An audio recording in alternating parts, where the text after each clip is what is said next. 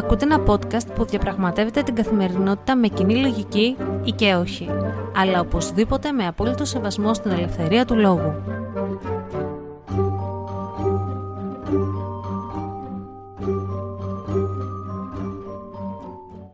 Καλώς ήρθατε στο καινούριο μου podcast. Είμαι η Αναστασία και αυτό το podcast αφορά ιστορίες ανθρώπων και πραγμάτων που ψάχνω τα βράδια όταν δεν μπορώ να κοιμηθώ. Και σήμερα θα μιλήσουμε για την πρώτη τυφλή και κοφή συγγραφέα, ακτιβίστρια και λέκτορα, την Έλεν Κέλλερ. Στις 27 Ιουνίου του 1880 γεννιέται στην Τασκούμπια της Αλαμπάμα η Έλεν Άνταμς Κέλλερ. Ο πατέρας της ήταν εκδότης εφημερίδας στα Σκούμπια North Alabamian και η μητέρα της είχε αξιοσημείωτη μόρφωση για την εποχή καθώς ήταν κόρη στρατηγού. Ένας από τους Ελβετούς προγόνους της Έλεν ήταν ο πρώτος δάσκαλος κοφών στη Ζηρίχη και τονίζοντας το η Έλεν αυτό στη βιογραφία της, είχε μιλήσει για αυτή την ηρωνία της τύχης, έχοντας γράψει: Δεν υπάρχει βασιλιάς που δεν έχει έναν σκλάβο ανάμεσα στην οικογένειά του και δεν υπάρχει σκλάβος που να μην έχει έναν βασιλιά ανάμεσα στην οικογένειά του. Σε ηλικία 19 μηνών, η Έλενα αρρωσταίνει, πιθανόν από στρακιά ή μηνυγκίτιδα, κάτι το οποίο την αφήνει κοφή και τυφλή. Μεγαλώνοντας, ανέπτυξε μια υποτυπώδη επικοινωνία με τη Μάρθα Ουάσιγκτον, την κόρη της μαγείρισας της οικογένειας, που ήταν δύο χρόνια μεγαλύτερη της. Και μέχρι την ηλικία των 7 χρόνων, τα δύο κορίτσια είχαν αναπτύξει έναν κώδικα επικοινωνίας μέσω σημάτων μεταξύ τους, κάτι που μπορούσε να θεωρηθεί και η νοηματική γλώσσα, με περίπου πάνω από 60 σήματα. Παρ' όλα αυτά, η Έλεν ήταν ένα γρήμι, χωρίς να μπορεί να εκφράσει τα συναισθήματά της και όταν εκνευριζόταν έσπαζε πράγματα, τσίριζε πολλές ώρες, ούρλιαζε, ενώ αντιθέτως τη χαρά της χαχάνιζε δυνατά και ανεξέλεγκτα.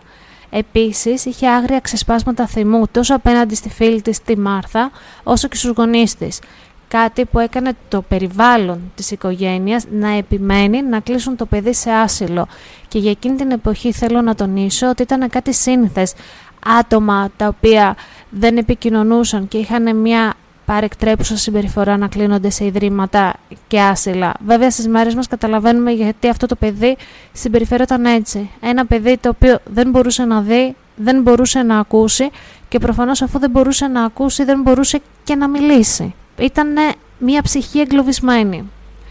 Παρ' όλα αυτά και για εκείνη την εποχή η μητέρα της η Κέιτ αναζητούσε άλλες λύσεις και απαντήσεις στο πρόβλημα της μικρής Έλεν από το να την κλείσει στο Ίδρυμα και γύρω στα 1886 πέφτει στα χέρια της το οδηπορικό του Κάρολ Ντίκενς American Notes όπου μιλούσε για την πετυχημένη εκπαίδευση ενός τυφλού και κοφού παιδιού. Αυτό το οδηπορικό του Ντίκενς της δίνει ελπίδα και αμέσως οι γονείς πηγαίνουν στη Βαλτιμόρη ώστε να συναντήσουν τον ειδικό γιατρό Julian Hisholm. Αυτός εξετάζει την μικρή Έλεν και τους συστήνει τον Αλεξάνδερ Γκράχαμ Μπέλ, ναι, τον ιδρυτή του τηλεφώνου, ο οποίος εκείνη την εποχή δούλευε με κοφά παιδιά. Ο Μπέλ τους προτείνει να ταξιδέψουν στη Βοστόνη και να επισκεφθούν το Perkins Institute for the Blind που είχε την εξειδίκευση που χρειαζόταν για την περίπτωσή της η Έλεν. Η 20χρονη Αν Σάλιβαν εκείνη την εποχή ήταν πρόσφατη απόφυτος του Ινστιτούτου και τη ζητείτε να αναλάβει την εκπαίδευση της μικρής και αυτή δέχεται με χαρά. Στις 5 Μαρτίου του 1887, η Σάλιβαν θα εγκατασταθεί στο σπίτι των Κέλλερ στην Αλαμπάμα, κάτι που σύμφωνα με τη βιογραφία, αυτοβιογραφία μάλλον, της Έλεν Κέλλερ, είναι και η μέρα που θεωρεί αυτή ότι ξαναγεννήθηκε. Η Αν θα προσπαθήσει να τις ταυτίσει τις λέξεις με τα αντικείμενα, συλλαβίζοντάς τα στην παλάμη του χεριού της η 7χρονη Κέλλερ αντιστέκεται και συγχύζεται περισσότερο και είναι λογικό γιατί δεν μπορεί να κατανοήσει ότι κάθε αντικείμενο που μπορεί να πιάνει ταυτίζεται με μία λέξη. Και μετά από ένα μήνα προσπαθειών, η Αν Σάλβαν απαιτεί την πλήρη απομόνωση των δυο τους σε μια καλύβα της φυτεία.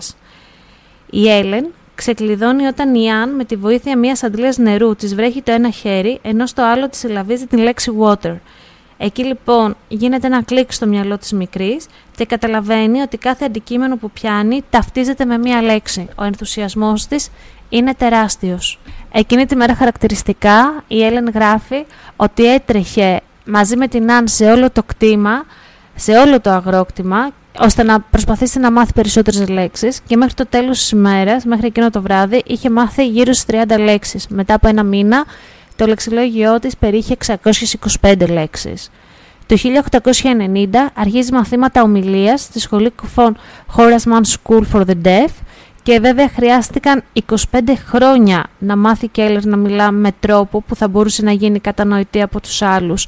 Και εδώ βάζω μια παρένθεση να ψάξετε να βρείτε την ομιλία της Ellen Keller που έκανε το 1925 γιατί η Ellen Keller ήταν ακτιβίστρια, θα μιλήσουμε λίγο πιο μετά για την πορεία της στην οποία την καταλαβαίνεις πάρα πολύ καλά το τι λέει, το τι θέλει να εκφράσει είναι 100% κατανοητή και ακόμα και σε ανθρώπους οι οποίοι δεν έχουν τα αγγλικά ως τη μητρική τους γλώσσα. Ε, σας προτείνω πραγματικά να την ακούσετε. Είναι κάτι το φανταστικό. Συνεχίζοντας λοιπόν την ιστορία μας, η Έλεν βάζει στόχο να πάει στο πανεπιστήμιο και το 1896 γράφεται στο Cambridge School for Young Ladies, όπου εκεί γνωρίζει τον Mark Twain, ο οποίος εντυπωσιάζεται από την επιμονή της και γίνονται φίλοι.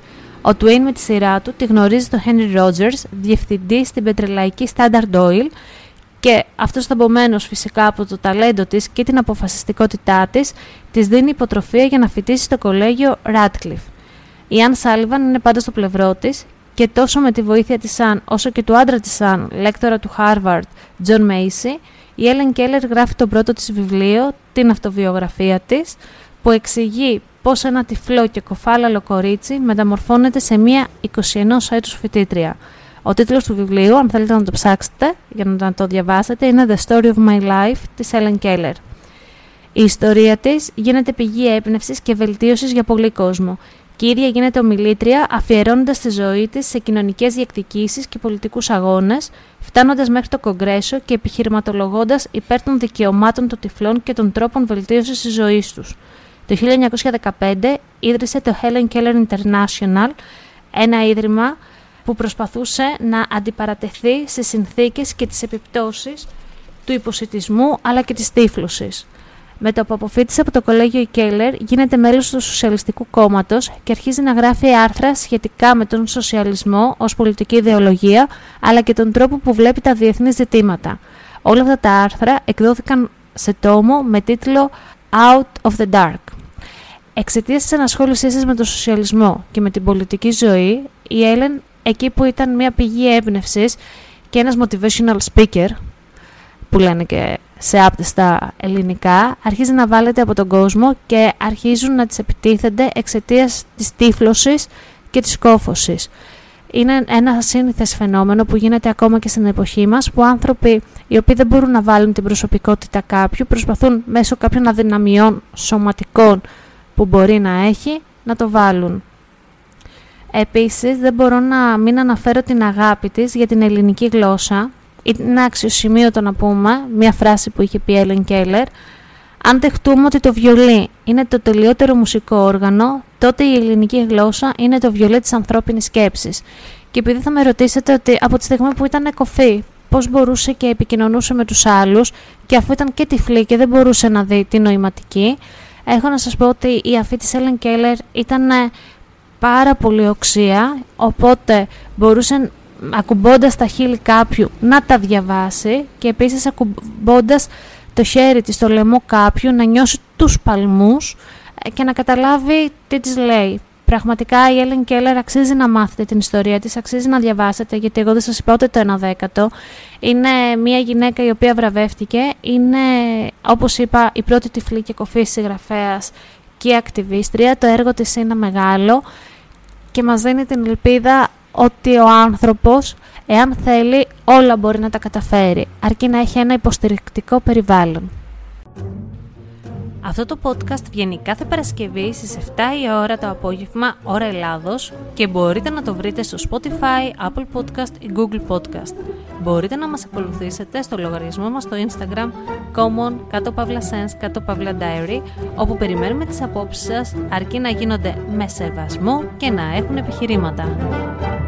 Thank you.